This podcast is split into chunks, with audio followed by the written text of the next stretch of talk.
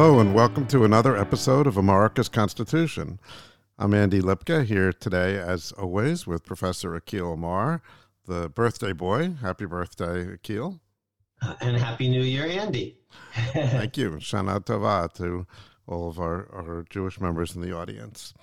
Um, so, we've been conducting a series of episodes talking about uh, scholars, scholarship, and schools and we were up to a point where we were going to discuss books. And this has to do with questions of authority. How do you know what books to read? How do you know what books are reliable? Um, and so forth. And how do you uh, know who to consult uh, when you have a particular uh, question where what is expertise and how do you uh, find it?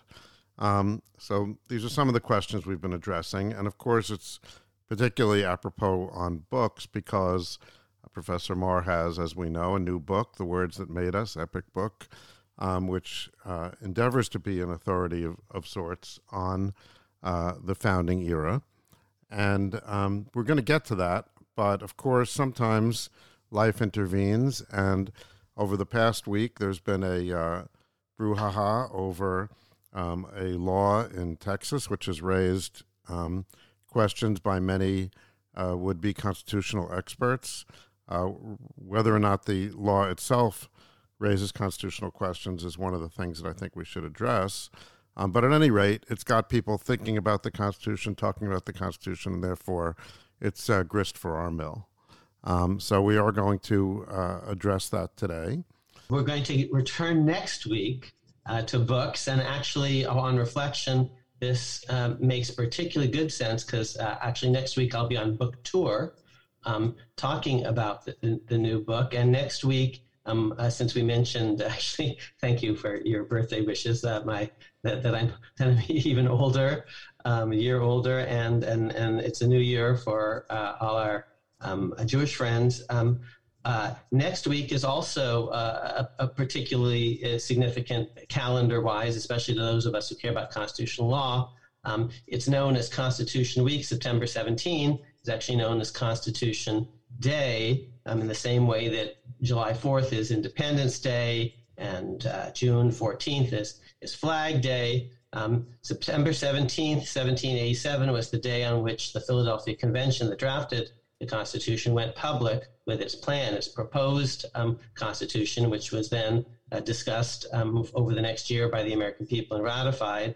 And so, actually, next week seems a, a, a particularly good time uh, to talk about the book that really centers on um, that uh, event that began with, with, September 17th, 1787, what I call the hinge of human history, the year that changed everything, the year in which we, the people of the United States, did, in actual fact, ordain and establish a constitution uh, per the preamble. And again, that, that process kicked off, that ratification process, the, the public process uh, with publicity and publications and newspapers printing the Constitution start to finish. Um, that kicked off on September 17th, 1787. So, actually, on reflection, it, it makes better sense. The, the world was actually giving us a, a hint here saying, no, this week talk about what everyone's talking about, the, the Texas abortion case, and then next week um, we'll return and talk about books and the Constitution itself and my book on the Constitution.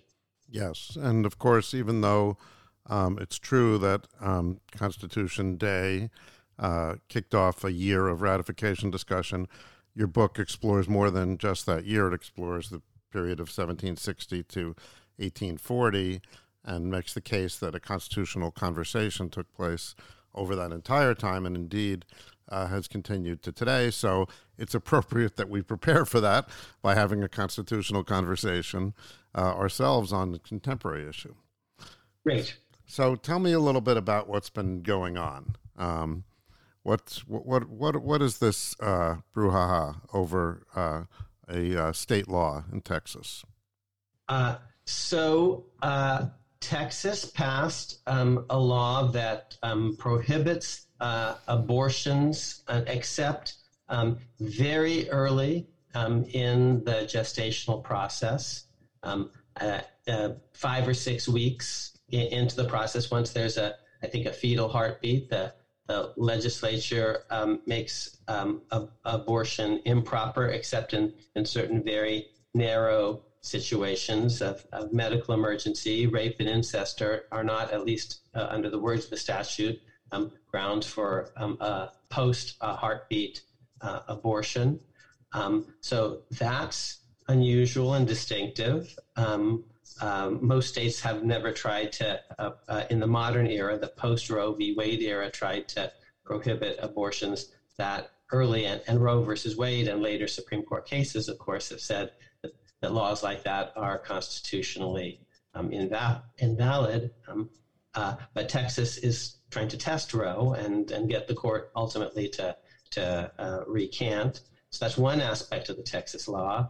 Um, a related and very interesting aspect of the Texas law is the way in which it's uh, enforced, um, which is not by ordinary prosecutors, um, but by all sorts of private individuals in Texas who are deputized, in effect, to bring lawsuits against um, abortion providers. Um, lawsuits aren't uh, uh, aren't uh, to be brought against the woman seeking abortion, um, but against all sorts of other folks, the, the doctors, the the staff at the at the abortion clinic, um, even uh, people who are aiding and abetting the, the woman seeking this um, uh, uh, procedure, um, friends who might uh, drive uh, her to the uh, the clinic, maybe even um, Uber drivers. Um, it, those who aid and abet are subject to um, lawsuits brought by basically almost anyone in uh, Texas, who's who's deputized to to uh, bring a lawsuit uh, to to prevent this, and and those who do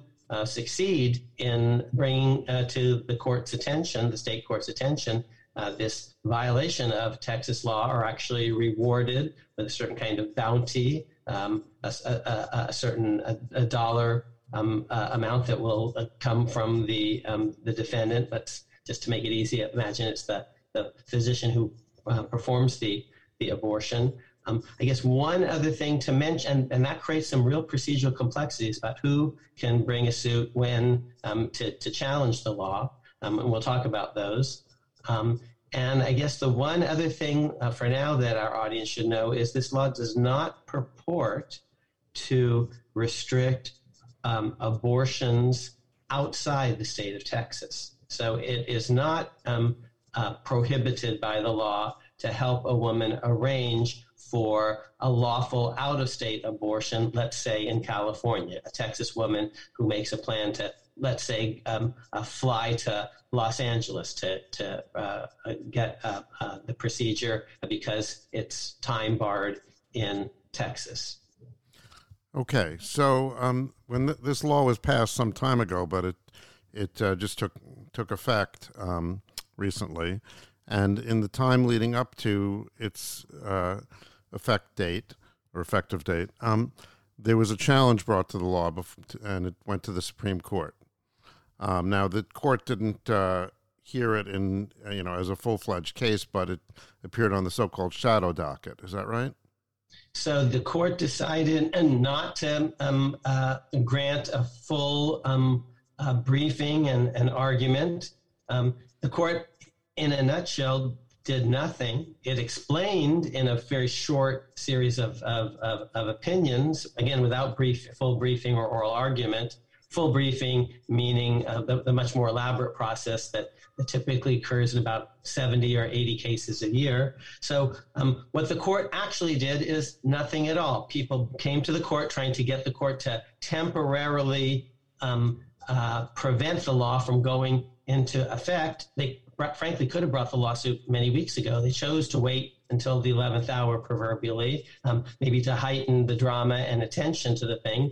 They brought the issue to the Supreme Court, and the Supreme Court said, We're not going to hear it. There are all sorts of procedural complexities. Point one.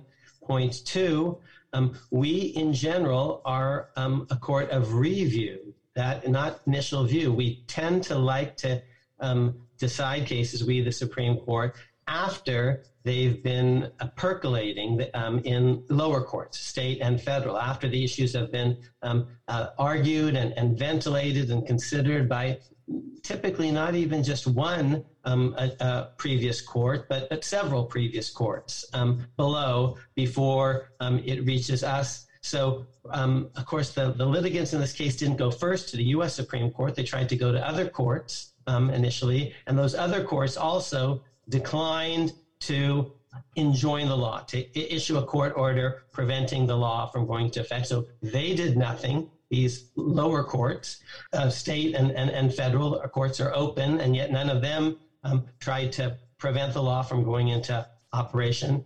Um, papers were filed in the Supreme Court, and the Supreme Court, in effect, did nothing. Um, but that became big news. The Supreme Court does nothing. And I'm not sure, actually, that most of the journalists really captured um, uh, what did happen and did not happen and why. Right. And I think that um, you know, some of our audience may be under the impression that Roe versus Wade has been overruled or that the right to abortion, um, you know, somehow the Supreme Court made a statement on the right to abortion uh, uh, that changed its previous uh, status. Um, would you, and would you say that that's correct, or that th- th- those are incorrect impressions that people have? I think those are incorrect impressions. The, co- the court was uh, divided five to four. The four dissenters were the three uh, liberal justices who were all in on Roe versus Wade, all Democrat appointees um, in order of seniority Stephen Breyer, Sonia Sotomayor, and Elena Kagan. They were joined by the Chief Justice, um, uh, for reasons we can talk about, John Roberts, who does not like Roe versus Wade at all and has only once in his life ever um, voted um, with folks claiming um, abortion related rights, only once. Um, uh, and we can talk about that. But, but he joined the dissenters. The majority, um, the five other justices, all Republican appointees in order of seniority Clarence Thomas, Sam Alito, uh, Neil Gorsuch, Brett Kavanaugh, and Amy Coney Barrett, um, joined a short opinion. Uh, no individual justice um, authored it. it. It was a per curiam opinion, an opinion by the court.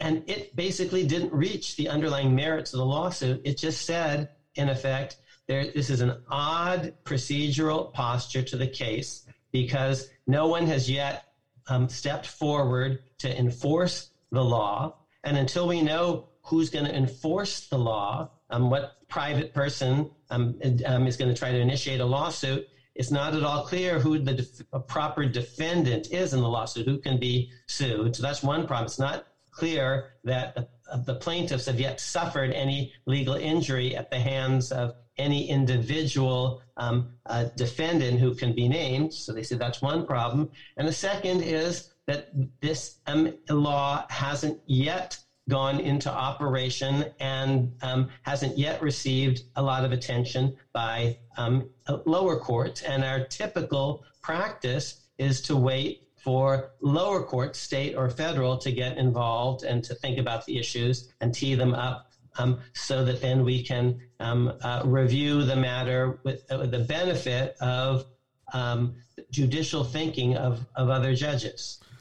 Okay, so um, as American citizens, though, it, it, creates a somewhat confusing situation, I think, because um, you know we uh, we're citizens of, of the United States, and therefore we're we're governed by the federal Constitution, and I think in most states, um, people would be justified in believing that uh, abortion is legal up until you know whatever it is 21 weeks or whatever it says in in Roe versus Wade um, and that that that is uh, you know protected by the constitution as that uh, decision elaborates but in one state it appears that that may not be the case um, because in Texas there's a law, and the law says essentially six weeks.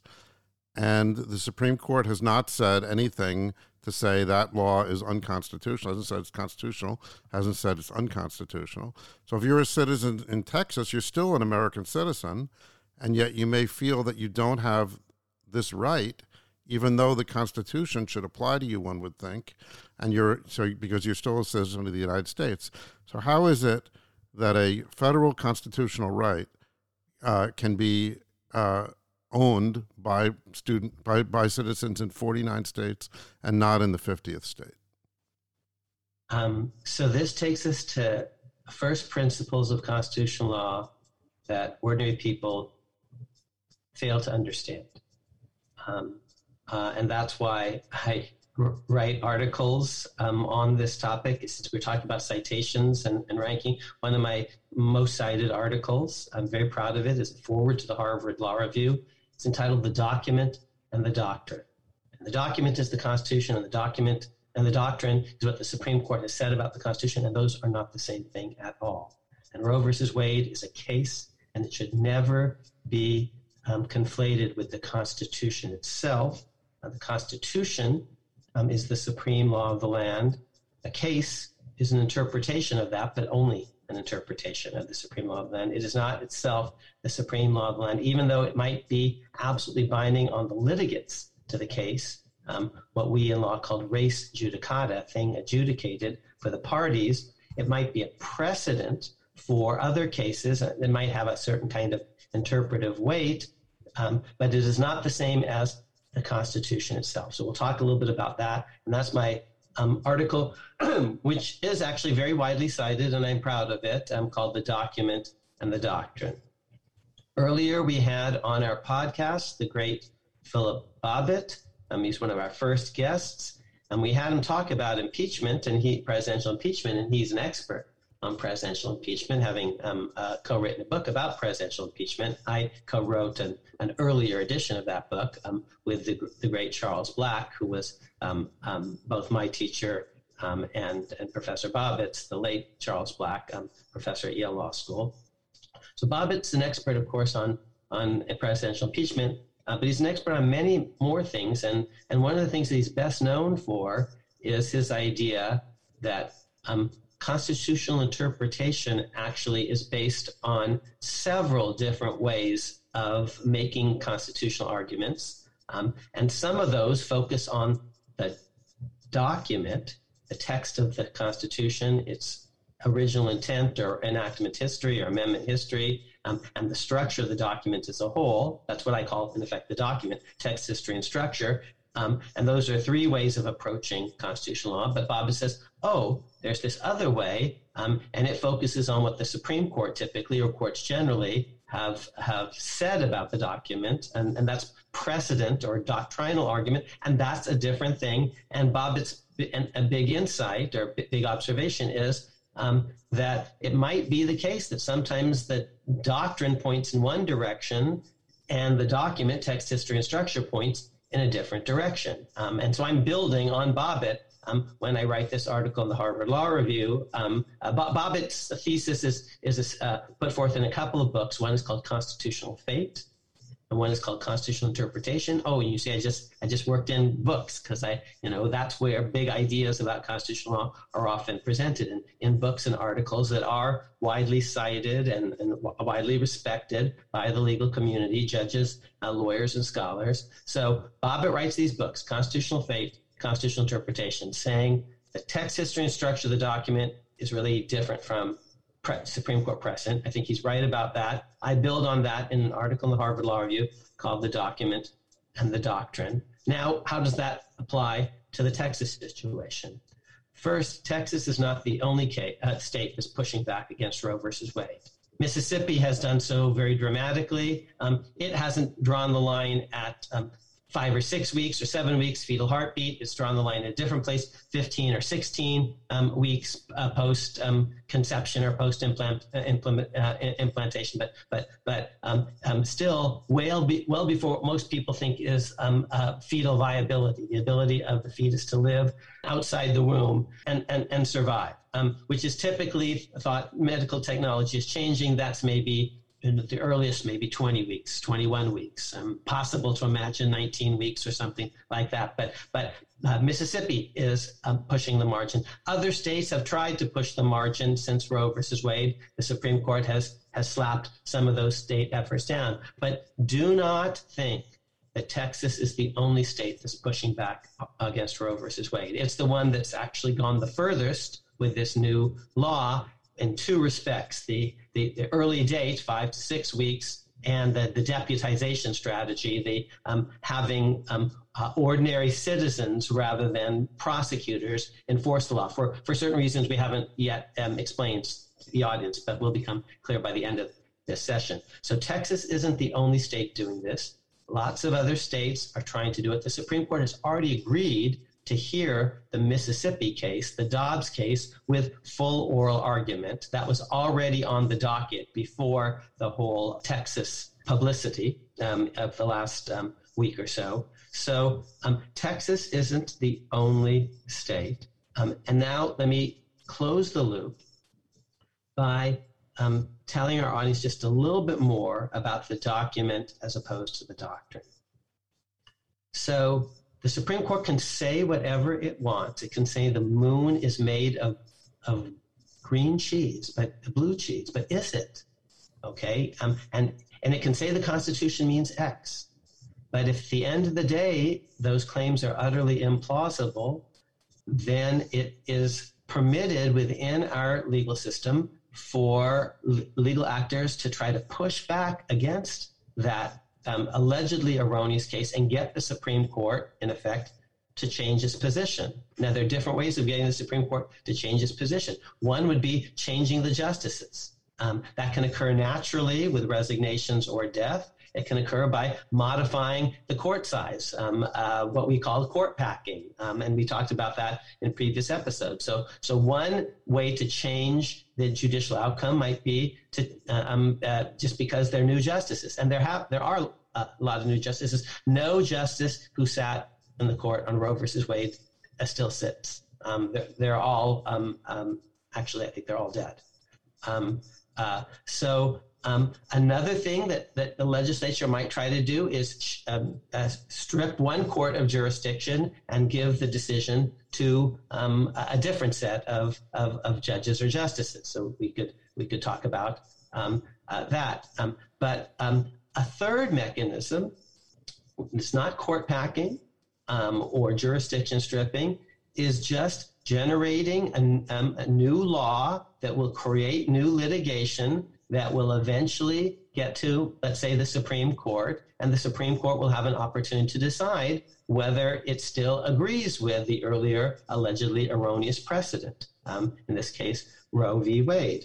Um, uh, and this is not unique to Texas or today's Republican Party. So I want to bring up one landmark case and, um, and to show you what happened earlier. People who don't like Roe versus Wade. Some analogize it to a case called Lochner, which is from the early 20th century, in which the Supreme Court invalidated certain, um, a whole uh, slew of laws. Lochner was just one case uh, that was emblematic of an era. The Supreme Court struck down, in effect, minimum wage and maximum hour laws, laws designed to protect um, employees and consumers. Um, and in the name of um, um, certain principles of anti redistribution, um, and sometimes claiming um, uh, an idea of freedom of contract, the Supreme Court struck down um, some of these progressive era laws. And, and so some folks say, oh, Roe versus Wade is like Lochner in that it's striking down laws um, that the court just doesn't like, but it's not so clear where in the Constitution the, uh, the, these, um, uh, the, these um, laws um, are prohibited. But the real, and some people say Roe is like Lochner, which is a not well respected case by lawyers. But the, the most emphatic opponents of Roe versus Wade do not analogize it to Lochner versus New York, which is 1905. They say it is Dred Scott. And let me remind the audience of what Dred Scott was. Dred Scott was a case in which the Supreme Court held that blacks couldn't be citizens, even if they were born free, even if their father was born free, even if their grandfather fought in the American Revolution as uh, free blacks did at places like Bunker Hill and elsewhere, and even if their grandfather voted on the Constitution as free blacks did in many states. Dred Scott says free blacks can never be citizens. Blacks can't be citizens. What does Roe versus Wade say? Fidi are not persons. Dred Scott took an issue that where states disagreed. Some had slavery, some didn't, and actually created a national rule and a pro-slavery rule. What did Roe versus Wade say? Some states prohibited abortion, others allowed it. Roe versus Wade nationalized that issue and in a pro um, abortion um, way. Dred Scott also said the Missouri Compromise is unconstitutional. Congress can't legislate to prohibit slavery in the territories. Um, and um, and that made the Republican Party platform unconstitutional because the Republican Party platform was um, to prohibit slavery in the territories. The Republican Party platform of 1856 and 1860.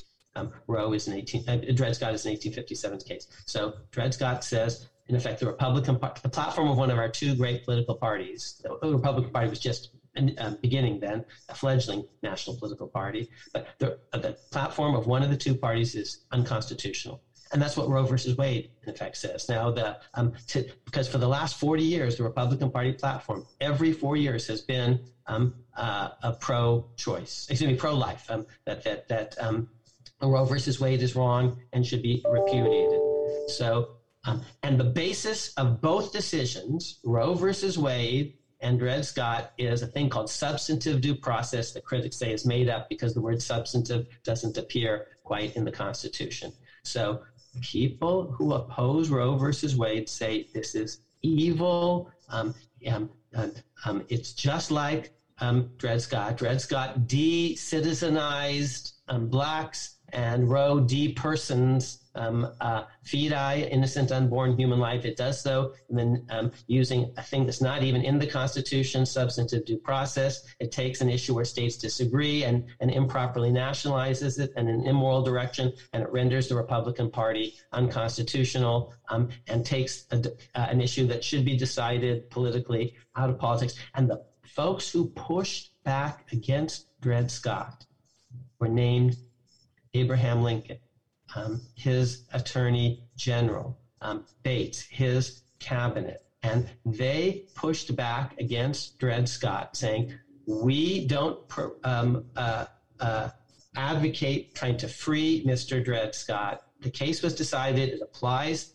to, to him um, and his alleged master, Sanford. It's res judicata, a thing adjudicated. The court decided that case, but we want to challenge Dred Scott as a legal principle. We think it's a misinterpretation of the Constitution, and we're going to push back on it. We're going to pass laws inconsistent with Dred Scott and uh, invite slash pressure the court to reconsider its jurisprudence. And here's one thing that Lincoln's Attorney General did. Lincoln's Attorney General writes an opinion while Dred Scott is on the books saying blacks are citizens. I'm going to issue a passport to a black American who wants to travel abroad and passports are issued for citizens. And I know Dred Scott said the opposite, but Dred Scott um, um, is an interpretation of the Constitution um, that I think is wrong, and I'm going to follow my own lights. And if I'm wrong, sue me. Um, um, and that's what Abraham Lincoln's Attorney General Bates did in the Dred Scott uh, litigation. And and now you see why actually um, it's important that Americans understand our constitutional history, um, how constitutional law operates. There's a difference between what a case says and what the Constitution says. There are ways of challenging cases that are claimed to be um, improper, even if they've been decided more than once. And I know, Andy, offline, you and I have talked about um, the fact that Roe versus Wade is hardly the only case in which the Supreme Court has weighed in. Yes, like for example, in Planned Parenthood versus Casey, is a, an, another uh, example. And in that case, um, you had uh, Justice O'Connor, woman, um, uh, weighing in on, on one side and, um, uh, in effect, citing the importance of precedent in, in um, that case. Indeed. And, um, and Casey, honestly, okay, so I need to step back just a bit. Um, uh, and give the audience full disclosure. Um, uh, Roe versus Wade was a 7 2 decision authored by Harry Blackmun, um, a Republican, a Nixon appointee. Most of the justices who actually were in the majority in Roe versus Wade were actually Republican appointees. Some of them, um, uh, like William Brennan and uh, Lewis Powell, were um, registered Democrats who had been appointed by Republican presidents. Uh, Brennan by Eisenhower, um, Powell by Nixon, but it's authored by Harry Blackmun, a Republican appointed by a Republican president, Richard Nixon, joined by Potter Stewart, a Republican appointed by a Republican president, Dwight Eisenhower, um, joined by um, the Chief Justice, um, Warren Burger, um, Republican appointed by uh, Republican President Richard Nixon. So most of the justices in the majority were actually Republican appointees. Um, uh, Thurgood Marshall um, was not, uh, uh, William Douglas was not. But the other five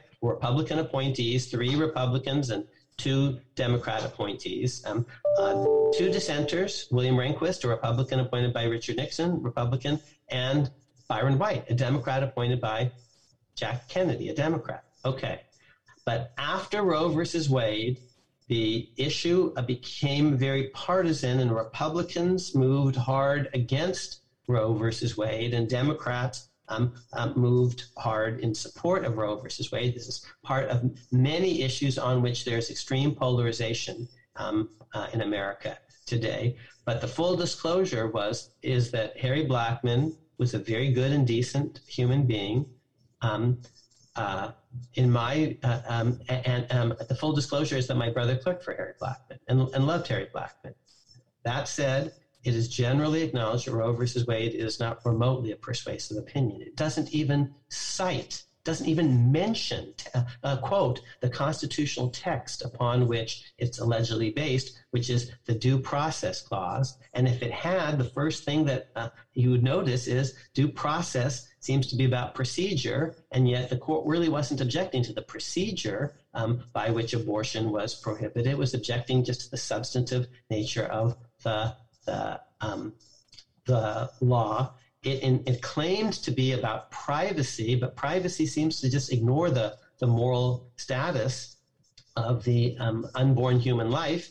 Um, uh, um, um, um, contraception is private; no one else is is involved. But is abortion really private? It, it, would it be um, private if it were um, one uh, uh, uh, minute before um, delivery in a 39 week gestation? Would that would we say that's private? We would say that human um, uh, uh, entity um, uh, with 46 chromosomes in the womb um, that's actually viable um, at, at, 38 weeks or 37 weeks um, is um, uh, should be utterly disregarded. It's just a private decision. And if we wouldn't say that at 38 weeks, well, you know, where do we draw the line? So it sort of um, was circular and begging the question. Let's imagine it's not human at all. Would you say that there's a right to um, of every American to um, uh, skin alive um, uh, his or her cat or dog?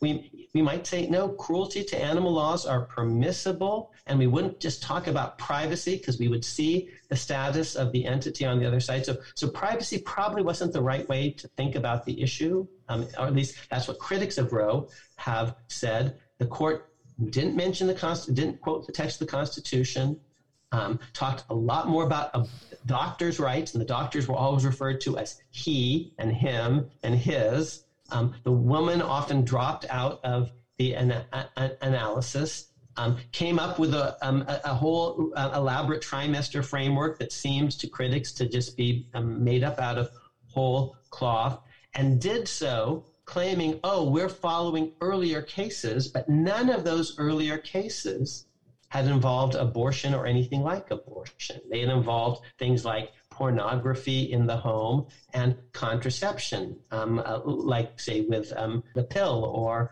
or, or um, a diaphragm, um, um, in which there's no embryo or fetus or, or anything uh, like that involved. So so Roe's critics said, "Wow, you just made that up. You went very you know far, very fast." Um, uh, and and the full disclosure is. I liked Harry Blackmun. My brother loved Harry Blackmun. Um, but um, many people who are pro choice, myself included, um, uh, many eminent legal scholars have said Roe is not a particularly persuasive opinion. Oh, but there's Casey. Yeah, so before we get on to Casey, I want to put this discussion that you just had into into perspective here. So this is Amarica's Constitution, and we're talking a lot about, you know, Akhil Amar's theories of the Constitution and his scholarship, and also uh, putting it next to scholarship of other people that he that he may know and so forth, um, uh, and having them push back against his theories of constitutional interpretation and so forth. But here, I would say you're descri- you're, you're in a difficult position because you're describing um, the objections to Roe versus Wade that people have had as a matter of of and I think what we're getting to here uh, eventually is a question of whether this is a controversy that is properly before the court. It doesn't, right. you know, whether or not uh, uh, whether or not it's you know this is how it should come out or that's how it should come out. Eventually, we're going to be facing the question of whether this is actually so-called settled law, if there is such a thing, or whether it's a, something that's properly before the court. And one can discuss whether or not it can be before the court without committing, you know, oneself to saying, I am not pro choice, you know, or something like that. In other cool. words, one can be pro choice and still be a professor of constitutional law and have and say, okay, here are the arguments for people that think that Roe versus Wade is not is not great. And this is similar to uh, a situ- so so that in discussing this, I think that I, I need to point out to our audience before because this is a very emotional issue, um, and I think that before people get you know too upset about what, some of the things that you've said, that um, I, I think that it, it's important to point out that this is not necessarily your uh, settled opinion in the sense that you're not saying that um, that that abortion should be illegal or something like that. Not, not point, at all. Right. Um, so so uh, um, uh, we, we we kind of you know together uh, you know um, uh, humorously call this podcast Amarica's Constitution, but I don't call my books Amarica's Constitution. I call them America's Constitution, and they're not about my personal views. And indeed, I'm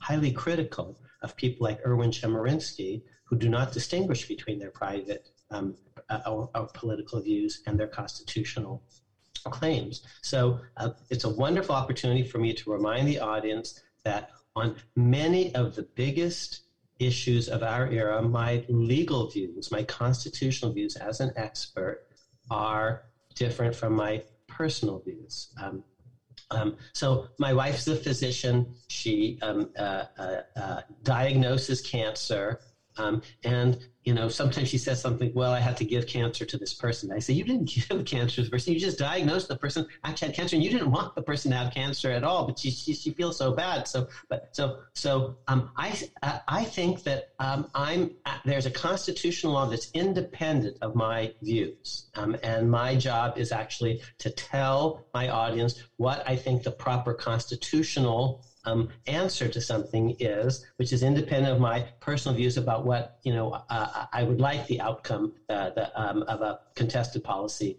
matter to be. Um, so, just like Vinita doesn't want certain people to have cancer, but she looks at the cells and and they look carcinogenic, and they look cancerous to her, malignant.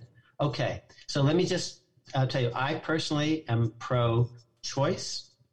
Um, I believe actually in um, uh, the, the, the, the, sanctity of innocent unborn human life, but I think um, uh, uh, government is often very clumsy in, in, regulating this. I tend to trust women more. They're complicated, um, moral and medical um, and, uh, and, and, personal issues in, in, involved. Um, uh, so I'll just give you an example. There's a wanted pregnancy, a desperately wanted pregnancy, but um, the, uh, the uh, fetus um, is anencephalic, um, and uh, that means it doesn't have a proper skull. Um, even if it were born alive, it would not be able to survive, and it might be very cruel to a- actually expose the child in various ways. If if the abortion, at least if the if the pregnancy is ended early, because the child can't survive, um, you know, uh, ultimately, given current state of medical technology, if the procedure is done early, maybe that woman can have another child. This was a desperately wanted pregnancy, um, but um, if um, uh, the procedure is prohibited, she may never be able to conceive again. So if you're pro-life, you know, you um, you, you might say, listen, this is an agonizing issue, not my call, her life, and and and and and, and government is going to be very blunt and insensitive um, to all the complexities involved in in this person's medical situation and that person's ethical situation and uh, what have you. So I'm pro-choice, um, but I don't confuse what my personal views are with what the Constitution actually says. Let me give you three or four other examples. I personally don't have a gun in my home. Ne- I never have. They scare me. Um, but I believe that you have a right to have a gun in your home for self protection. And maybe in a future episode, we can talk about why that's so. And it's not just because of the Second Amendment, but because of the 14th Amendment and the history of gun confiscation um, against Black Americans in the, um, in, uh, the 19th century, and the Freedmen's Bureau law, and actually unenumerated constitutional rights and state constitutional traditions that protect the right of people to have guns in their home for self protection. I don't have one in mind, but if you want one in yours, I think that's your right. I personally um, am uh, strongly um, against the death penalty in almost all situations. Um, but I think there's certain situations where I would vote against the death penalty. I would say, uh, but it's still not unconstitutional um, if, if my fellow citizens um, disagree. I'm a Democrat, um, but I think Citizens United is rightly decided, even though that puts me on the side of uh, only Republican appointed justices. So um, those are some pretty big issues. Um, Citizens United, guns, um, death penalty, abortion. Those aren't small issues in, in, in America's cu- culture and political conversation. And my political views are different from my constitutional views. Now, let me mention one person whom I really highly respect. But um, Andy, I, oh, you want to jump in, and then I'll, I'll, I'll tell you about uh, other because we're talking as you te- as you began our conversation about authority. Who has authority? Who has respect? You know, uh, by whom? Whom should we listen to? Whom shouldn't we? I'll tell you about one of my role models um, on this um, issue because I told you someone who's not my role model, who is a friend, Erwin Chemerinsky, who doesn't distinguish between his personal views, political views, and his constitutional claims. Well, I think you know, and we're we're talking about the abortion situation, and I think that one might go even a step further. You could be, um, you could be pro-choice. You can make an argument that Roe versus Wade is not properly decided, but you could also make an argument that abortion can nevertheless be constitutional just by a different argument. Sure. So it could very well be that Roe versus Wade is poorly argued, you know, poorly decided because it doesn't find the the answer in the right place. And for example, when we talk about guns, you know, you've talked about Heller, um, but Heller locates itself mostly in the Second Amendment as a, and you find the answer to be mostly, at least, at least yes. partially, in the Fourteenth Amendment. So, yes. so you can you can uh, you know you might agree with the sort of the finding of Roe versus Wade without agreeing with the rationale.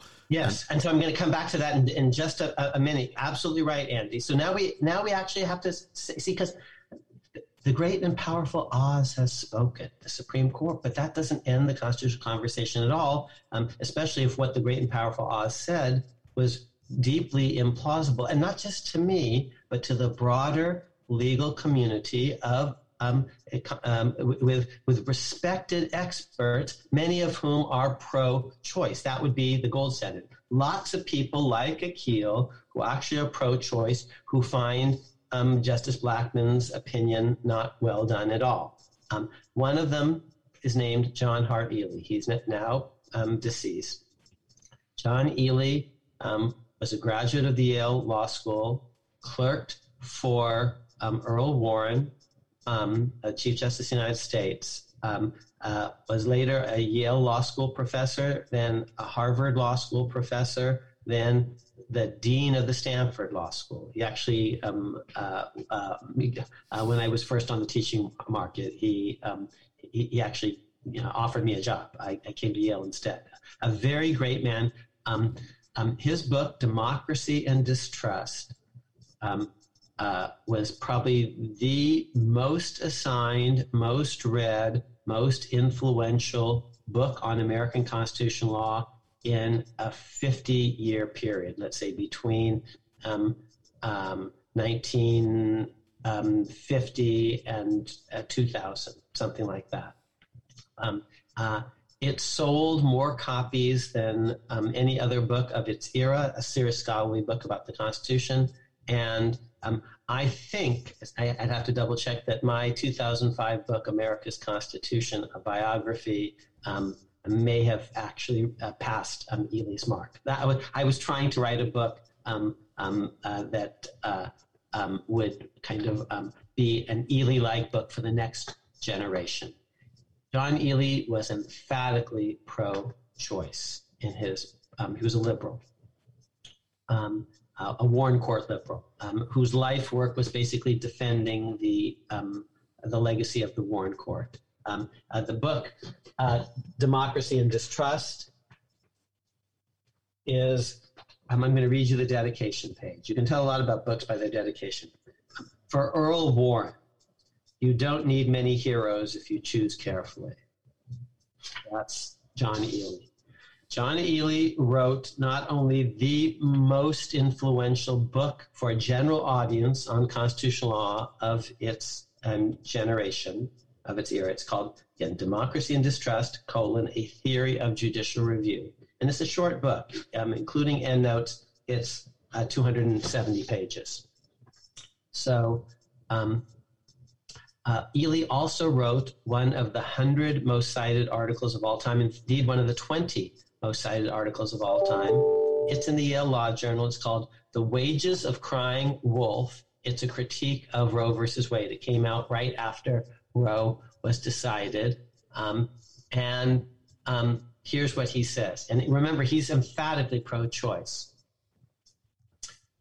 Um, Roe is a very bad decision. It is bad because it is bad constitutional law, or rather because it does not constitute, it is not constitutional law and gives almost no sense of an obligation to try to be. Because John Ely says constitutional law has to have some connection to the Constitution, and Roe seems to have forgotten that. And um, so again, it, it, it's based on privacy, but all the privacy cases were um, Blackmun himself admitted this is actually his phrase inherently different because none of them involved actually um, a, a, life in being, an embryo or a fetus or anything like that. It involved things like contraception and pornography in the home, um, uh, erotic in the home. Um, so Roe wasn't so um, uh, well argued by uh, uh, uh, uh, in, in Blackmun's opinion. But you say, what about Casey? Well, Casey made a couple of arguments. This is tw- you know 25 years later, 20 years later. Um, uh, Roe is 72, 73. Casey is 92. Um, and Casey said, first, precedent, precedent, precedent. Okay, Roe is now decided. Um, uh, but the problem um, uh, in part with what Casey said is even while saying precedent, precedent, precedent actually overruled some Supreme Court cases um, in, uh, uh, in the Roe um, line. It said um, precedent, um, but it overruled cases. It reinterpreted Roe versus Wade. Roe came up with a trimester framework, and Casey substituted a different formula, undue burden. Okay, so so even though it said Roe, Roe, Roe, precedent, precedent, precedent, it didn't do that. It was not quite fully honest. It also said, oh, abortion isn't just about privacy, it's about women's equality. Good for Casey. That's a much better argument. Equality really is in the Constitution. Um, and um, but it said there was one or two sentences really about women's equality. It didn't develop it at great in great length. And here's the problem with the argument for women's equality: is that I, I myself um, think it's a strong argument, but it has some real problems. How does women's equality distinguish between abortion at 38 weeks, or abortion at 30 weeks, or abortion at um, 22 weeks or 15 weeks or five weeks. It's not so clear how you move from women's equality to um, some sort of um, uh, uh, trimester framework or even undue burden framework. How does equality deal with the awkward fact for those of us who are pro choice that there are many anti choice, or as they would prefer to be um, described? And I always try to pick a, a description that people pr- prefer uh, as a matter of respect pro life. How does the equality argument, the women's equality argument, deal with the basic reality that there are lots and lots of pro life women who are supporting laws like the Mississippi law, indeed the Texas law. Remember, we are in a world now where more women are eligible to vote than men.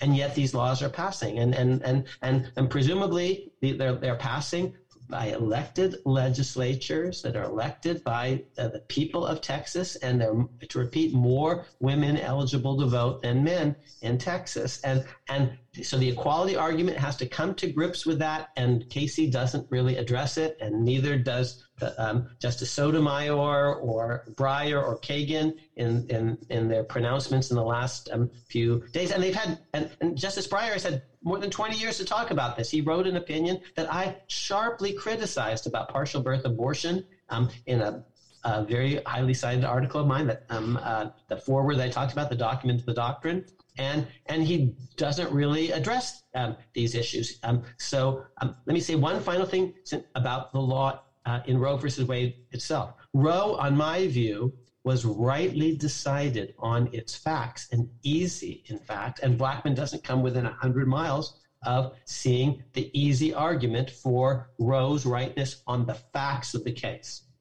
On the facts of the case, what you need to understand is this was a law a very draconian law, like the new Texas law, um, prohibiting abortions in all sorts of situations, um, um, um an outlier statute in some ways, and it was um, passed in 1857, which is at a time when no woman voted. No woman ever voted for this law. It severely limits women's prospects. Um, it's going to be harder, for example, to, to, for, for women to be. I, I, believe they have a right not just to vote, to be, be voted for. They have a right to um, um, be eligible to the presidency and the vice presidency and to be Speaker of the House and, and senators. And and women who don't control their reproductive freedom and are having babies that they don't want to have at times that they don't want to have them are going to have a harder time actually um, um, achieving all sorts of professional success, including professional success in the political domain. Um, I believe that a woman's um, place is in the House and the Senate you know, and the presidency, you know, and planning on a woman's places in, in the home. Um, uh, so Roe was easy on its facts, but Blackmun didn't even mention this thing that it was passed by an all male legislature and it never received the votes of any woman. But that's different, you see, than the law that recently passed. And, and the court hasn't really elaborated the, the, the women's equality argument um, uh, and the, the problems with the women's equality argument, which today include the fact that the women vote. Okay, so here's where we are in the discussion. Then we've we've established that um, there is a controversy over Roe versus Wade. That the, that the um, the decision itself uh, that that passing a law that flies in the face of Roe versus Wade is part of the constitutional process because that's how one of the ways in America that we can challenge uh, a previous Supreme Court decision. You can't really challenge the Constitution. You know, you can amend it, but you can't you can't say um, uh, that uh, you know the House of Representatives do- doesn't exist, you know, or something like that. Really, let me just let me put put that in Bobbitt terms because this is a deep fact that I think has huge implications. No court has ever said we are authorized to disregard this patch of constitutional text or that one, unless there's been a subsequent amendment. No court has ever said that. No person in their confirmation hearings has ever said anything like that, because the Constitution itself is, to borrow a phrase, the supreme law of the land. That's how it describes itself in Article 6. But courts do overrule precedents all the time, one or two a year on average at the U.S. Supreme Court, even today. Our audience very famously knows that Brown versus Board of Education, although technically didn't overrule Plessy versus Ferguson, sharply distinguished Plessy versus Ferguson. You know, um, all but overruled it, buried it. Um, uh, Casey, while purporting to um, follow Roe, actually reinterpreted Roe in a dramatic way um, and overruled formally and expressly to post Roe cases. So, um, so now we're seeing in Bobbitt terminology, there's a huge difference between Supreme Court interpretations, which are provisional and can be overruled and have been overruled. A landmark case in the 20th century is called Erie versus Tompkins. We've talked about it before in our Neil Gorsuch um, episodes and talked about Bush versus Gore. That overruled expressly an earlier case called Swift versus Tyson.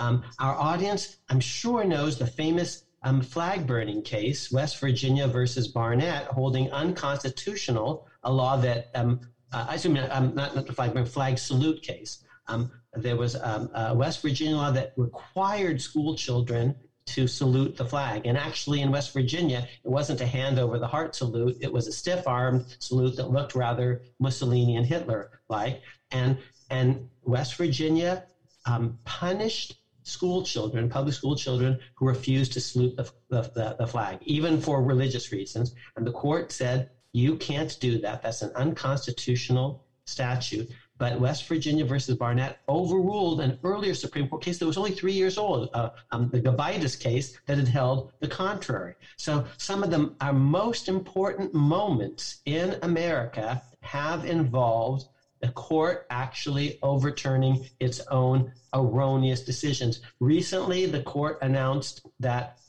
um, Korematsu um, um, was no longer good law. Um, uh, th- that was in the Trump versus Hawaii case. The court, in effect, formally um, um, overruled, at least in its dicta and its language, the Korematsu case. In Casey, the justices said, We believe Plessy versus Ferguson was wrong the day it was decided. Um, so, so all of that is part of our legal tradition, and the text is different. It's sacrosanct, and and that's a Bobbitt I, in an intuition that the document isn't the same thing as the doctrine. The doctrine is provisional and can be revisited, but the text is the text is the text. Now, what the text means, of course, we're going to have to figure out. But but but no justice has ever said, "I admit the text means X. I admit that the framers meant X clearly. That everyone who uh, uh, voted for that meant X. I admit all of that. I admit there's no subsequent constitutional amendment that changes all that. Still, I'm going to disregard X. No justice has ever openly said something like that. No one in his or her confirmation hearings has ever said, I think justices can do that. Um, I, I, I, if I'm confirmed, I'll, I'll feel myself open to do that. And they've all admitted, every one of them, that precedents can be and have been overturned. And now you're going to ask me a question about this really fraught word settled, which I heard you mention before. Right. Well, that's right. I mean, I uh, so for example, when Justice Kavanaugh came up for his uh, confirmation, uh, the, he had a meeting with uh, Senator Collins, and after the meeting with Senator Collins, it came out that uh, that Justice Kavanaugh had, according to, to Senator Collins, said that Roe versus Wade was settled law. That, that was a phrase, and that phrase appears in the news media around then in quotes, you know, time and time again. So it's let's just assume, for the purpose of discussion, that he used those words. Okay, since people keep quoting it. Um, so then the question becomes, well, what does that mean? And this is in the context, I think, of a citizen reading the newspaper recently and seeing this Texas law is passed, and it says heartbeat. Everyone knows that's five, six, or seven weeks and ob- obviously flying in the face of Roe, obviously. And so the, the the response of many people emotionally is, how can this be? I mean, how can Texas be so audacious as to fly in the face of settled law? This is what our Constitution says, as the Supreme Court has said. So how can they do it? It's flagrantly, as Justice Sotomayor said in her opinion, her dissent, flagrantly unconstitutional. I believe those are the words that she that she used. Um, yeah. So, so how do you tie all this together? It, it, seems like it's tied together by the discussion we've been having. Yeah, but the, but the one thing you can't say is that something is flagrantly unconstitutional when um, the text of the Constitution doesn't speak to the issue clearly at all, um, and for um, uh, and the issue is deeply contested among um, uh, uh, um, genuine scholars in the field, and um, for 40 years at least, one of our two major political parties has said we don't consider this settled at all. We think it's actually wrong and outrageous. We think it's just like Dred Scott, and we're going to push back against it. And they keep telling us that again and again and again, and they actually win more elections that they're, than they've lost probably in that four-year period at the state level, at the federal level, um, at the Senate level. And when one party again and again and again wins presidential elections and wins control of the Senate and puts justices on the Supreme Court, um, uh, all of whom are basically think think that Roe was wrongly decided. Um, every single person basically on Trump's list thinks that. What does it mean when they mouth the words settled law? If they did, and again, um, let's imagine. So, if in a certain context you say to someone, "I love you," you know, and they say, "I I love you too," um, but I might actually pay a lot of attention to how they say that, like love you, love you too, babe, or something, you know, versus looking you deeply in the eyes and saying, and I love you like I love life itself or something like that. So, so, so, but it's precisely that it's not settled. And we all know that because if it really were settled, why would you have to say it? You know, because it would be obvious. So it's, but, but, um, Amarica's Constitution, just by way of reminder, even if you think it's all about the courts, I don't it's a conversation which the citizenry is involved. That's why we have this podcast. Um, where um, presidents make constitutional decisions and they matter, um, and sen- senators make constitutional decisions and they matter. And, and, we talked about that, for example, in presidential impeachment, where the Senate was going to make the key constitutional decisions. But even if you were a total court worshiper, you thought it's all about the court, the court has said Roe versus Wade, fine. But there's a process of court replenishment. And that is a political process in which presidents picked by the citizenry and Senate um, uh, nominate and senators picked by the citizenry confirm.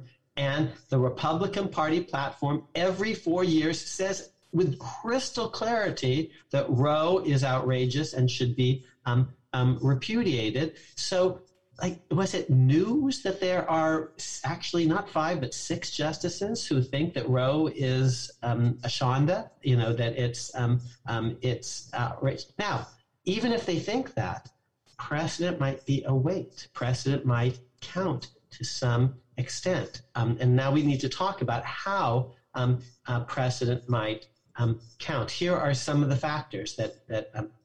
so a justice might say, at the end of the day I've taken my oath of office to the Constitution, not to the Supreme Court, not to the case law. That's what my ultimate fidelity has to be. I agree with Amar that in the end of the day, the document trumps the doctrine.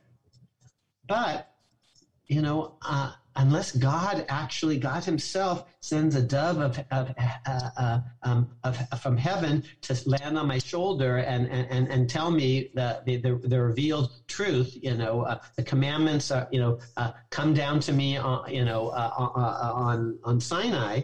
Um, I'm, I think I know what the Constitution means, but can I be 100% sure? Hmm. I'm, you know, I, I don't think Roe is right. But let's imagine, okay, uh, forget Roe, just a case. I think the case seems wrong to me. On the other hand, that case was decided by, let's imagine, John Marshall, and, and, and he knew a lot about. He's an authority. He was closer to the founding than I am. That might be a big weight with me. That Joseph Story and John Marshall thought X, because I'm tended to think I, I, am tended to incline to the view that Constitution doesn't mean X, but Story and Marshall thought so. Hmm.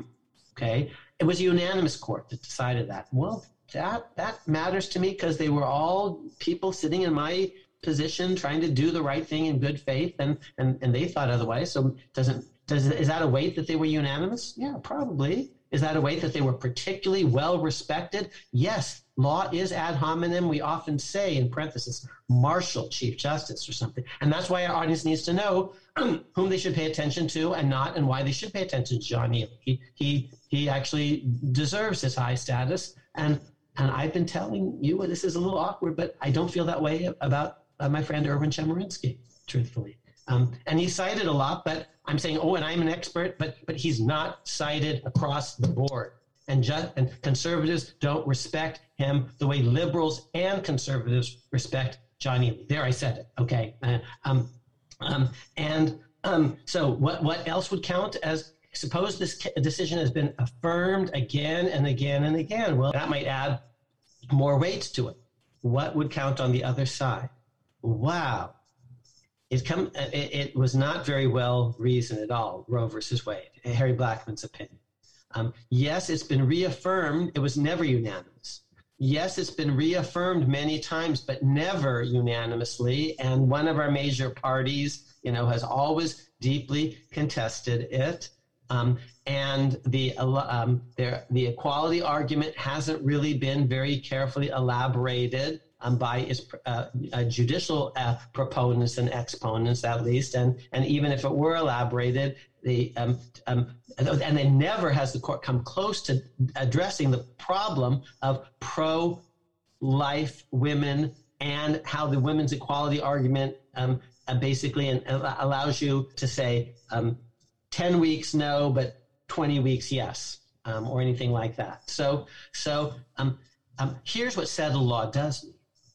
If you're a lower court judge, you are bound by Supreme Court precedent until the Supreme Court itself has changed the precedent. And there's a case that actually says that. It's called Shearson. So one thing that settled law does mean is if you're a lower court judge, um, that's the law for you because you're a judge on an inferior court and it's inferior to the Supreme Court. But it's precisely the, role of the Supreme Court, if it so chooses, to modify, adjust, and even overrule um, uh, cases um, if it thinks that that's the better understanding of the Constitution. Okay, so so that again, where we are here in this discussion is that although it might seem astounding to a citizen that Texas is flying in, in the face of clear precedent um, and doing so brazenly, one might say, this is still part of our system. This is the way things happen. This is the way the law is tested when when there is not unanimity or or consensus. And um, Mississippi has has had previously done that, and the court actually agreed to hear the case. Okay.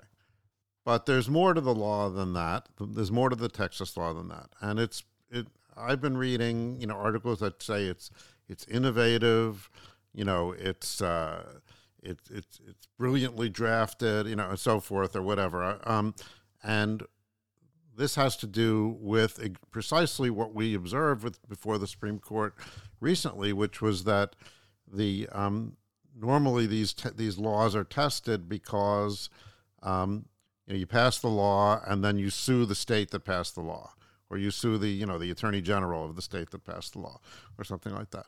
But in this case, the law specifically bars Texas elected officials from enforcing the law.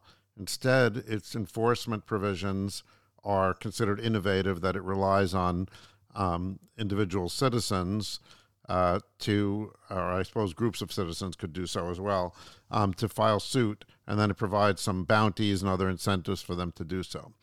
So some people are saying, well, this means that there's no target to hit, so you can't really stop enforcement of the law, and um, that's outrageous, you know, and so forth. Um, because how can you have a law that you can't challenge? Um, so, uh, or that if you do challenge the incentives that the, that the law creates or the barriers uh, on the part of those who would challenge it are, are erected so high that it becomes very difficult to challenge. So, for example, that a, a abortion doctor performing a, uh, an abortion might worry that he would be su- he or she would be sued by every citizen in the state of Texas, each of whom would have ten thousand dollars to gain uh, plus legal fees, and the a doctor would not, under the law, would be barred from even seeking legal fees on his end.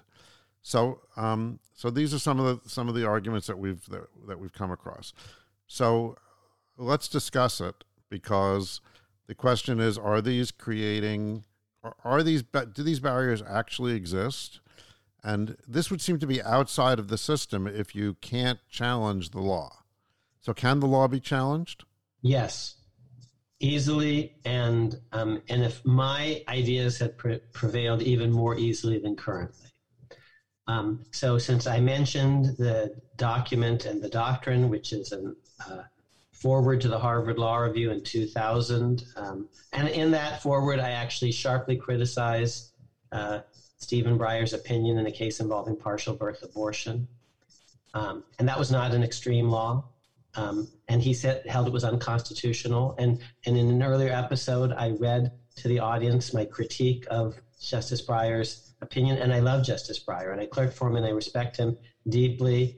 Um, and I said this is a huge mistake because all you said you, you said in your article, um, precedent, precedent, precedent, but you can't you have to explain why Roe was right because t- in the year 2000 it's not a state secret that, that people aren't persuaded by Roe. And even if they were Roe wasn't about partial birth abortion. It's a totally different issue. Um, uh, uh, regulates only a small group of of very late term abortions and that's not what Roe versus Wade was about and you are constitutionalizing a position Justice Breyer that makes 38, you know, 30 state, um, 30 state laws unconstitutional. That's a bit of a problem. You're Your constitutional position to the left of Al Gore, because Al Gore in his presidential debate um, against uh, George W. Bush did not take that position. And I worry that the Democratic Party was actually positioning itself too far to the left, and the Supreme Court was constitutionalizing all of that. And that was going to generate a backlash. Um, and that's what I thought 20 years ago. People can now decide whether it generated a backlash. Because I think today, Justice Breyer would, would be happy if he could stop that Texas law and the Mississippi law and just make a concession about um, partial birth abortion, which is a very, very um, uh, affects a, a, vanishingly small percentage of, of actual procedures in, in, America or something. The reader in of that article would um, see me make at least three points that are relevant today, and then I'll tell you about another article I wrote. And um, one, the Constitution is different than what the Supreme Court says about it. There's the document and there's the doctrine. Two, at the end of the day, I say um, the document trumps. The, the, Constitution trumps the precedent if they really are in, in conflict. Three, I actually talk about um, Roe versus Wade and the Supreme Court's abortion jurisprudence in the context of a case that year called Stenberg versus Carhart. Okay, so that's the document and the doctrine, and um, and it's taking positions 20 years ago on stuff that's relevant today. Now, I wrote this earlier article. It's the first article I ever wrote as a law professor. Um, it's called "Of Sovereignty and Federalism." It's in the Yale Law Journal. And again, you see, you see always these implicit appeals to authority. Oh, it's in the Harvard Law Review. Oh, it's in the Yale Law Journal. Yeah, because those are cues, those are signals that these are um, significant pieces. Um, uh, but as we talked about before, um, what do law law students know? They're the ones who decide where to publish. So um, the better um, criteria you said in an earlier conversation is um, not the ex ante decision where it gets published, but the ex post decision of many, many individual scholars to cite or not cite a particular article. Um, of Sovereignty and Federalism is my most cited article of all time. Um, it's one of the 60, 70 most cited articles um, in all of, of uh, the, uh, the law world. In it, I say you should be allowed, you have rights against the government. Um, and when the government violates those rights, you should be able to sue the government itself by name because the government isn't sovereign. We, the people, are. The Constitution limits all governments, state and federal, in the name of the Constitution. When a government violates something in the Constitution, it really isn't sovereign. It's done something that the ultimate sovereign, the people, have actually prohibited. And for every right, there should be a remedy. And if the government violates your rights, you should be able to sue the government itself, the United States or the state of Texas, by name for a declaratory judgment. That is just a declaration that you're right that, that, that the government has violated your rights for an injunction, if appropriate, that the government can't enforce some law that violates your rights against state or federal. Damages if the government has actually intruded upon you in the in the past in any way. That's Amar's um, argument. He makes, uh, uh, I make other arguments in that piece. The court has actually not accepted those arguments. The liberal justices, so called on the court, have actually not done what I urged them to do long ago, and now they're paying the price. Uh, Stephen Breyer has never said you should be, be able to just sue the U.S. Um, government as such when it violates the Constitution, because these aren't just rules about Texas or California or Arkansas or Mississippi. They're rules about all governments, state and federal. Um, and I say, oh, it should be actually easy to get into court. In fact, Justice Breyer and some of the other justices on the liberal side have, have written opinions saying it should be it's hard to get into court. And those are the very cases that are being thrown back at them um, by the per curiam, um, uh, saying, okay, these plaintiffs can't come to court. And why can't they come to court?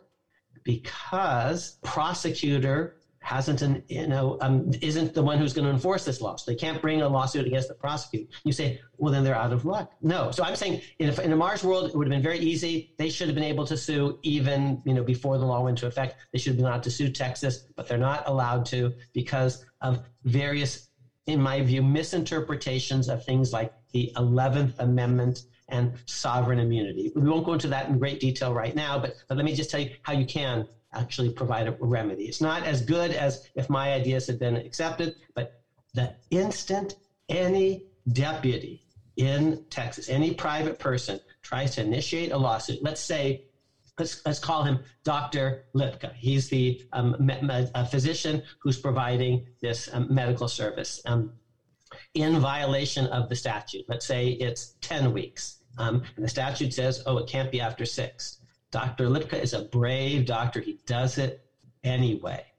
Someone sues him. The minute they sue him under state law, he can countersue them. They are acting under color of government law. And because there's a federal statute, it's called 1983, he can sue them and um, for damages that they're inflicting upon him, for attorney's fees. There's a statute called 1988 that goes along with 1983. So anytime anyone tries to sue him under state law, he can sue them back under federal law. Now, here's the key if he actually does have a right to do what he is doing, or more um, uh, to the point, his patient has a, a right to uh, procure his services, because really it's the woman's right that's the center of the thing, um, even though Dr. Lipka is in the crosshairs. Um, if he's right about that, when it gets in, when it works its way through the court system, the Supreme Court will um, side with him, whether by simply incanting Roe versus Wade or by saying, actually, we revisit Roe, but even when revisiting Roe, this goes too far. This, you know, Roe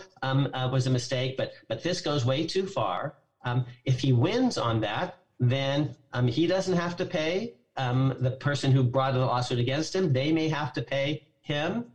But on the other hand, if he didn't, if the court uses this opportunity as a, uh, uh, as an occasion to overrule the entire body of of uh, abortion jurisprudence, oh well, then he's very vulnerable. And let me tell you one case uh, in which that this was the posture. It comes from um, my hometown, my uh, home state. Griswold versus Connecticut involved contraception, not abortion.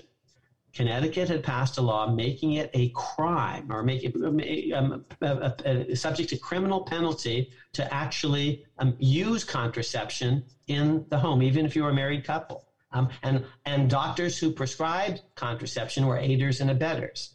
And one lawsuit um, was brought by Planned Parenthood. it was called Poe versus Ullman and the court says we're not going to hear it because uh, the state isn't enforcing the law. Mean, it's on the books, but they're not enforcing it, so we're not going to hear it. Similar to what the court just did in Texas.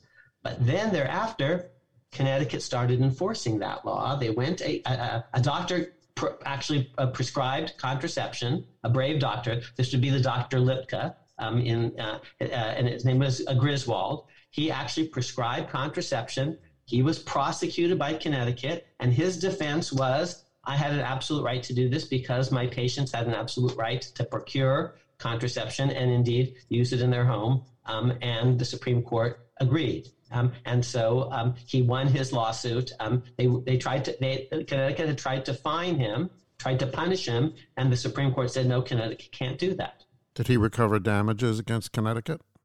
Um, that I don't think so, but I would need to, uh, you know, go back and, and litigate. But so, but he, but under your he theory, he he would be he would be eligible to do so. He, he might have been able. Well, there, there's a particular problem because in my world, you could sue Connecticut directly um, uh, under 1983, but there are two cases. One's called Quern versus Jordan, Will versus Michigan, which the court has has somehow read 1983 not to apply against the government itself, but only individuals. Oh, here's why in Amar's world you need to sue the government itself, because because here's what the court lets you do: to sue individuals. You know, the prosecutor, maybe the police officer. Um, the school teacher who improperly suspended you or the principal or something. You can sue um, uh, individuals acting under color of state law, but the court doesn't quite easily let you sue the state itself. But Amar says, listen, sometimes only, and this is what I wrote in 1987, only a lawsuit against the government itself is going to provide a full remedy. Let's imagine, for example, there's a right to public education um, in the Constitution. Um, the, that's a right that the government as such owes. You can't sue an individual principal or um, a, a, school teacher. It's a right. Suppose the government breaches a contract with you in a, a violation of the Constitution. The entity that's breaching the contract is not some um, government official here or there. It's the government as such. In this Texas case, it's the Texas law that's fundamentally wrong, purporting to deputize, you know, all these people to, to go after Dr. Dr. Lipka or, or anyone else. And since it's the te- it's Texas who has violated the Constitution. It's Texas law. You should be able to sue Texas itself. Um, now, in Griswold versus Connecticut, um, there are all these rules. Um, even 1983 doesn't let you sue prosecutors. There's prosecutorial immunity. There's sovereign immunity. So, so I don't think they he fully recovered because the court actually limited the remedial sweep of some of these statutes that I say should be read more broadly. Now, it sounds like, based on that formulation, that Texas is outsmarting itself because um, it's by deputizing the uh, you know the individuals, it's making them subject to these lawsuits. They unless they can, unless they can cloak themselves, and this is you know you and I discussed this offline, and you said no, it's it's not sovereign immunity, but unless they can cloak themselves in this immunity that you've been discussing, whether it's you know whatever you might call it, um, then they would be subject to loss to, to yeah, the eh, suit. It, it, their their lawyer should tell them be careful. If you initiate a lawsuit, you open yourself up to a countersuit, not under Texas state law, Right. under federal. And if their lawyers don't understand that, their lawyers are not doing their clients any favors at all. But again, that's only if they win on the merits. And, the merit here has to do not with the Texas law per se, like in like whether or not they could deputize them or whatever, but rather in whether the doctor had a federal right, federal constitutional right, to perform the abortion, because, Roe Because versus his- Wade is correct. because his patient has a constitutional right to procure the service. Because Roe tended to talk way too much about the doctor, doctor, doctor. Mm-hmm. Harry Blackmun he was general counsel of the Mayo Clinic, so it was the doctor, the doctor, the doctor. Um, let me mention one final thing, you know, and I think that then I think we've actually beautifully illuminated these issues. So we've talked about privacy versus equality. We've talked about an old law that no woman voted for versus a new law that many women are voting um, for. We've talked about the document versus the doctrine. We've talked about some of the procedural complexities about suing and being sued and bringing in the sovereignty and federalism. The final point is how much of an outlier is Texas? How extreme is it? Um, not because of the deputization um, uh, wrinkle, but just the, the five to six week um, heartbeat trigger. And here's the point. Uh, let me take Griswold versus Connecticut, which I invoked. Let me talk briefly about guns in homes, which we mentioned before, Heller. And then let me take the Roe law and the Texas law. Here's a third re- way to think about possible unconstitutionality um, in this context. We talked about privacy. I don't think privacy is very helpful because it assumes away the fetus. And even if you're willing to assume the fetus away at um, three weeks or four weeks or seven weeks, even though there's a heartbeat, are you willing to assume the fetus away at 30 weeks, at 35 weeks? Ooh, it's a problem.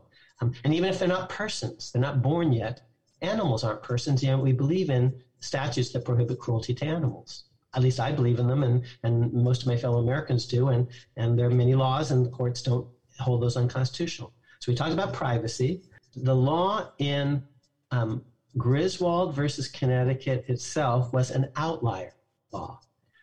Only in there are 50 states, and only Connecticut, of all the states, my home state, only my home state, made it a crime for married couples to use contraception in their home. And uh, Justice Harlan, the younger, a conservative Republican appointed by uh, Dwight Eisenhower, actually um, said this law is un-American. Um, it's just outside of the mainstream. Um, um, uh, um, in America, they're uh, basic um, uh, rights that we take for granted. They come from tradition and custom. Um, our, um, th- this is a kind of Burkean argument, and Connecticut is outside of the mainstream. It's an outlier. That's Griswold. Some of the laws about in uh, um, the regulated guns, like the law and Heller, were really outliers. They they were extreme and draconian, and only a few jurisdictions pro- tried to prevent anyone from having a gun in their home for self protection. And and and Chicago was one of those jurisdictions. A case called City of Chicago versus McDonald. Um, DC was another one of those jurisdictions. So maybe those were just outlier jurisdictions.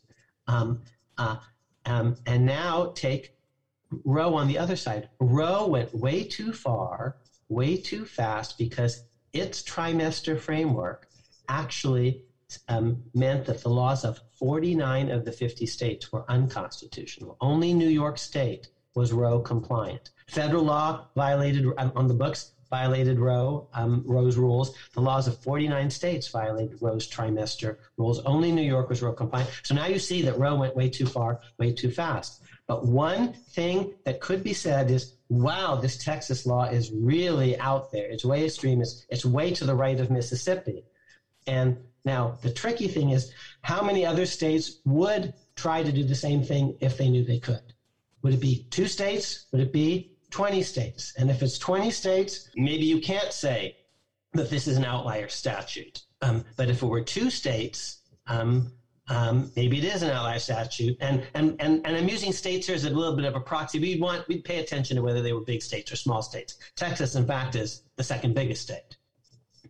Okay, so um, all right. Now, when the Supreme Court heard this, uh, or you know, didn't hear it, uh, when the Supreme Court ruled recently that it was that it was not going to hear the case at this point, um, it divided five, uh, six, three. So five, four. Pardon me. Divided five, four. Um, and it divided somewhat ideologically, which is yes. a little bit strange because a lot of our discussion today has been about the fact that this really was not about the merits of Roe versus Wade. In other words, their decision here was whether or not it was properly before them yet because there was no, you know, plaintiff or whatever. Um, so uh, it's a little strange that that would divide ideologically. But putting that aside, um, we still saw that uh, that you had Justices Barrett, Alito, Thomas, uh, and uh, Kavanaugh um, on on one side, and then you know the liberal justice plus Justice Chief Justice Roberts on the other side. And you know, before I was talking about the fact that you were explaining the thinking of those who criticized Roe versus Wade without saying that it was necessarily your opinion. Um, and here, I think you probably found on a personal level that you were being tarred with Justice Kavanaugh's uh, decision here. Um, so when we go back to your testimony um, before the Senate, did you predict that Justice Kavanaugh would be pro choice? Uh, wonderful. Um, and let, let, let me actually go through all the justices just a, a, a bit. So, first, let me do the pure legal analysis. Um, and then let me tell you what I did tell my fellow citizens um, very emphatically in the confirmation process. So, on my view, from a purely legal point of view, the five justices in the per curiam really did have a point. They said it's not clear who to sue because no one has actually stepped forward to um, uh, enforce this law. Um, and there are cases that have made it hard to bring um, a, a, a, lawsuit in this situation. I criticize all those cases, all those documents. In Amar's world, you should be able just to bring a lawsuit, even if you, you don't know who's going to enforce the law. You could just say, in re, Texas law, in regard to. There doesn't even have to be a V, um, like Roe v. Wade, um, Dred Scott v. Sandford, Brown v. Board. That's a controversy when there are two sides. But, but in my view, this actually doesn't have to be a controversy. If you read, strictly speaking, the language of Article 3, has to be a case, and all a case means is has to arise under um, federal law, and federal law includes the Constitution. And so someone should be allowed to come to court, and they, it could be Lipka versus Texas, or it could just be in re, this Texas statute. So that's if, if they had adopted um, my uh, framework of sovereignty and federalism would be much easier for litigants to come to court to, to raise constitutional claims. Um, but my views didn't prevail. The cases that make it difficult to come to court include ones written by liberals, like um, a case that J- Justice Breyer wrote called California versus Texas about the Obamacare um, uh, litigation. Um, and I thought that that was unfortunate. He said, you know, states can't bring a lawsuit to challenge Obamacare. M- my claim would be listen, if Obamacare is um, uh, beyond the powers of the federal government, that does violate the rights of states because they're the ones who are reserved rights holders. They should be allowed to bring a suit. Um, so the case should have, um, um, uh, when Texas tried to bring down Obamacare, Texas should have lost not because, as the Breyer opinion wrote, Texas can't come to court, but because you know it can't. Um, on the merits, the Obamacare law is perfectly valid, but that's not what the liberals said. Um, they said Texas can't come to court, and the conservatives um, last week threw that case right back in the teeth of Justice Breyer, saying, "Well, you know, if Texas can't, you know, come to court, neither can these folks, you know, bring a lawsuit against Texas. Um, you are the one who came up with all these rules about not being able to come to court. So, so on the law, if we take seriously the precedence on who can sue, oh." The, major- the majority had a point. Now, those precedents themselves should be reconsidered. You know, in my view, if it's fair game to for Texas to push back against Roe versus Wade, it should be fair game, you know, for reproductive rights litigants to push back on the, st- the, the so-called standing rules in the case or controversy rules in California versus Texas. But but but if those um, precedents are on the books, the majority even forget that. Here's a second argument the majority said. We generally don't hear lawsuits. We don't jump in before courts below have have uh, discussed the issue. So that wasn't preposterous. Um, and there are other ways to challenge the law, as we've just talked about. As soon as it goes into effect, there can be litigation and it can come to the Supreme Court. And there so, will be. Yes. So I didn't think what the majority did per curiam was outrageous. And here's the thing they hate Roe versus Wade. They weren't going to actually, you know, go out of their way one inch to help these litigants. Um, but on the law, they had a good point. So that explains them. Now, what explains Justice Sotomayor, Kagan, and Breyer? Well, I think they're trying to pump up the volume to get people to pay attention, but that's a political analysis. I think on the law, I'm not so sure they actually were right. And even if they were right, I do not appreciate and admire their tone about flagrant and blatant because that's not what this is. It's not flagrant and blatant because it's not clearly in the Constitution. Um, uh, and um, they're not clearly five votes for it. So that means it is contested. And um, so, so, uh, but if it is contested, you can understand why they're trying to get their side to pay attention to this. They're sending a political signal, and the journalists are jumping. And yes, if you, my fellow um, citizens in the audience, if you, like me, are pro choice, pay attention, vote. This is for real. These laws are being enforced. For decades, Republicans have basically been pandering to their base passing laws that they know won't go into effect because the courts will stop them, and they're they're getting a free ride. Their their coalition is is saying yes, yes, yes. You're um, um, and and no one is feeling, but but it's free. They're not paying a political price because actually. Um, uh, the pro-choice folks are still getting access to the reproductive services. Now it matters so you have to show up to vote in the off year and in state elections. Like so, if that's what Justice Sotomayor is doing, I understand it. I don't love it because it's political, but I understand it. The same way that RBG, one of her greater dissents, greatest dissents, was in the Lilly Ledbetter case, saying Congress, you got to pay attention to this because this is unjust. So maybe that's what Justice Sotomayor is doing. I would prefer if she had said it without saying flagrant and blatant, just saying now it really matters. And this, if this is going to be decided politically, people have to pay attention on both sides, and because because they can't count on on the court anymore to protect um, a Roe versus Wade as they traditionally have understood. Now, how about Roberts then? Why is he not siding with the conservatives? Because he's, as we talked about before, Chief Justice. He has certain institutional obligations. He does not love it that the court looks political. He does not love it if um, the, the, court is highly polarized. So, so um, um, uh, he, remember, he's the one who crossed the aisle in Obamacare litigation. So it's not a shock to me uh, that that that that maybe he's actually saying, "Oh, Steve Breyer, I'm with you on some things. Don't step down early. You know, we we have things in common." And it's not clear whether Breyer, Breyer is playing him or he's playing Breyer. That connects to our earlier conversations about all this. But but even if you see Breyer gets him, the game is counting to five, not to four. Um, and so the question is, if Breyer can get Roberts, can Roberts, when the case ultimately you know reaches the Supreme Court on the merits, get Kavanaugh? And if not, Okay, so so now back to so so it all comes down to Kavanaugh. So here's what I said. Um, uh, so let's just we're going to go through all the justices one quick time that we have before. Clarence Thomas thinks that um, in order of seniority, Clarence Thomas thinks that Roe versus Wade is Dred Scott. It's a disgrace, and and and he's a clear vote to overrule it. Um, and and he doesn't think that there's any constitutional right, and what Texas did is fine by him. And that's Sam Alito too. I predict. That, that's my honest sense of them, and uh, I'm not criticizing them. I'm just I'm trying to see who they are and listen to who they are. They think deep in their bones this is Dred Scott. It's not merely Lochner's Dred Scott.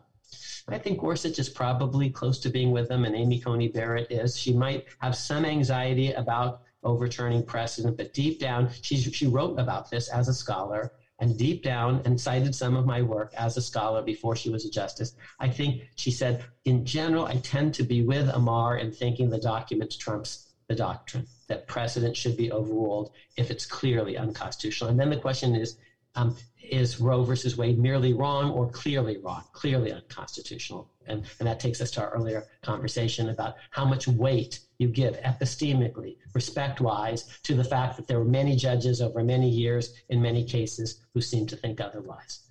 Down to Kavanaugh, because you're right, I testified on his behalf, and I want to read you what I wrote in an, a newspaper um, op ed in Maine, which is designed for um, uh, uh, Senator Collins and her constituents. And here's, um, and I appended it to my Senate testimony.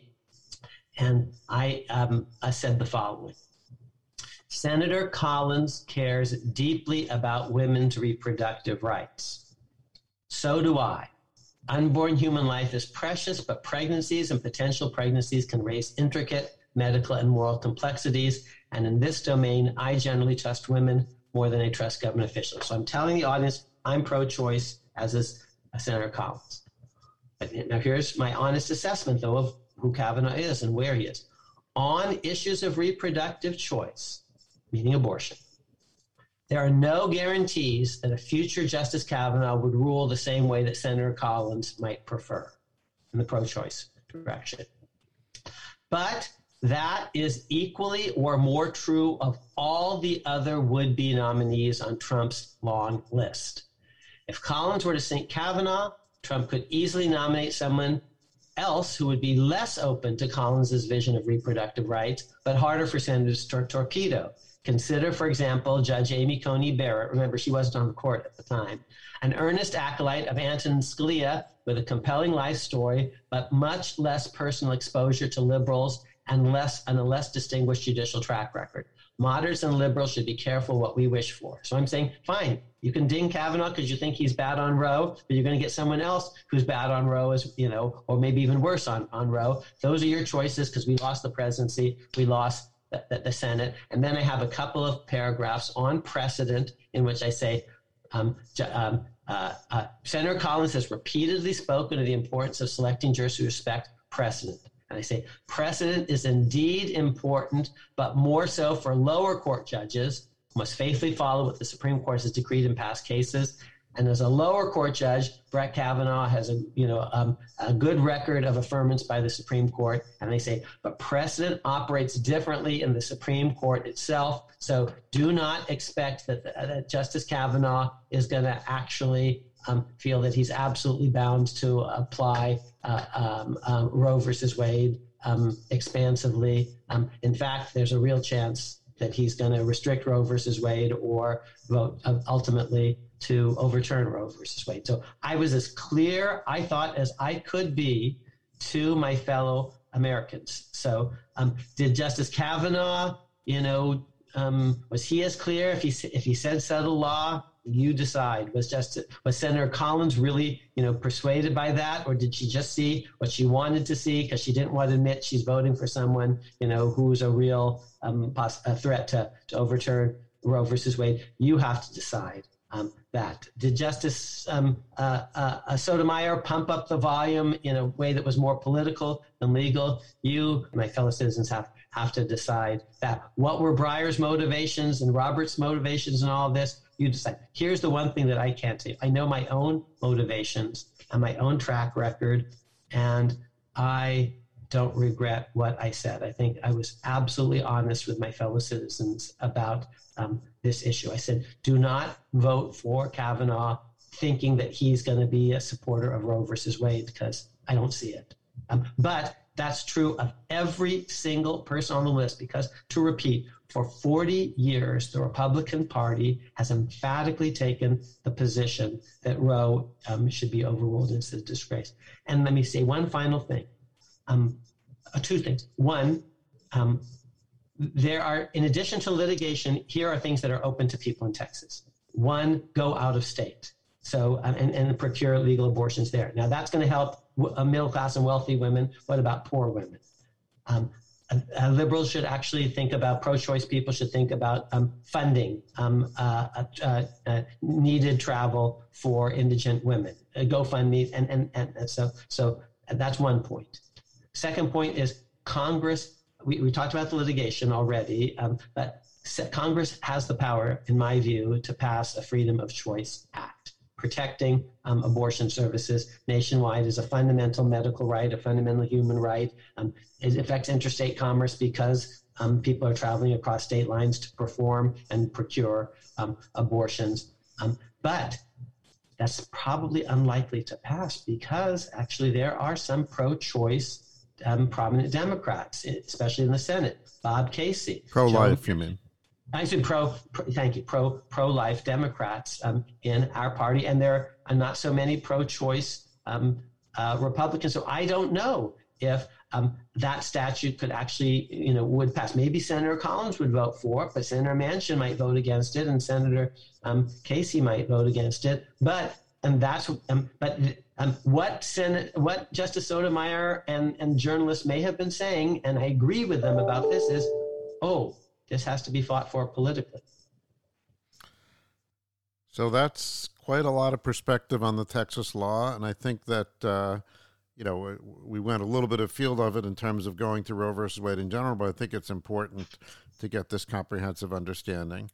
And uh, you know, I appreciate your taking this on because every time you open your mouth on it, you're gonna, you're, you know, you're going to get some abuse because even even if you are, you know, pro-choice and if you're uh, and if you you know advocated for uh, Justice Kavanaugh as being less uh, against the things that liberals stand for, possibly than the other people on the list, the you know then still there are people that are upset about the results, and you know you're associated with the results at some level, so you take some abuse. But nevertheless, the function of this podcast is to uh, you know, educate the, the populace. And I think that, that this has gone some distance in that direction. Next week, back to discussions of uh, books, and uh, we'll have a little more, uh, uh, I would say, conventional discussion, perhaps. Uh, yes, yes, please God, no, no, no more um, headlines here. But of course, yes, what we've been talking about today is um, not history. My book is a history book, um, but what's happening today. And and actually, you need to understand both. You can't understand what's happening today unless you understand the deep structure of the Constitution itself, as distinct from the Supreme Court, supreme law versus Supreme Court, um, and intervening events like the Dred Scott case, like the Reconstruction, um, women's equality, fundamental rights, unenumerated rights, and, and so on. Okay, great. Well, until next week, again, happy birthday and Shana Tova.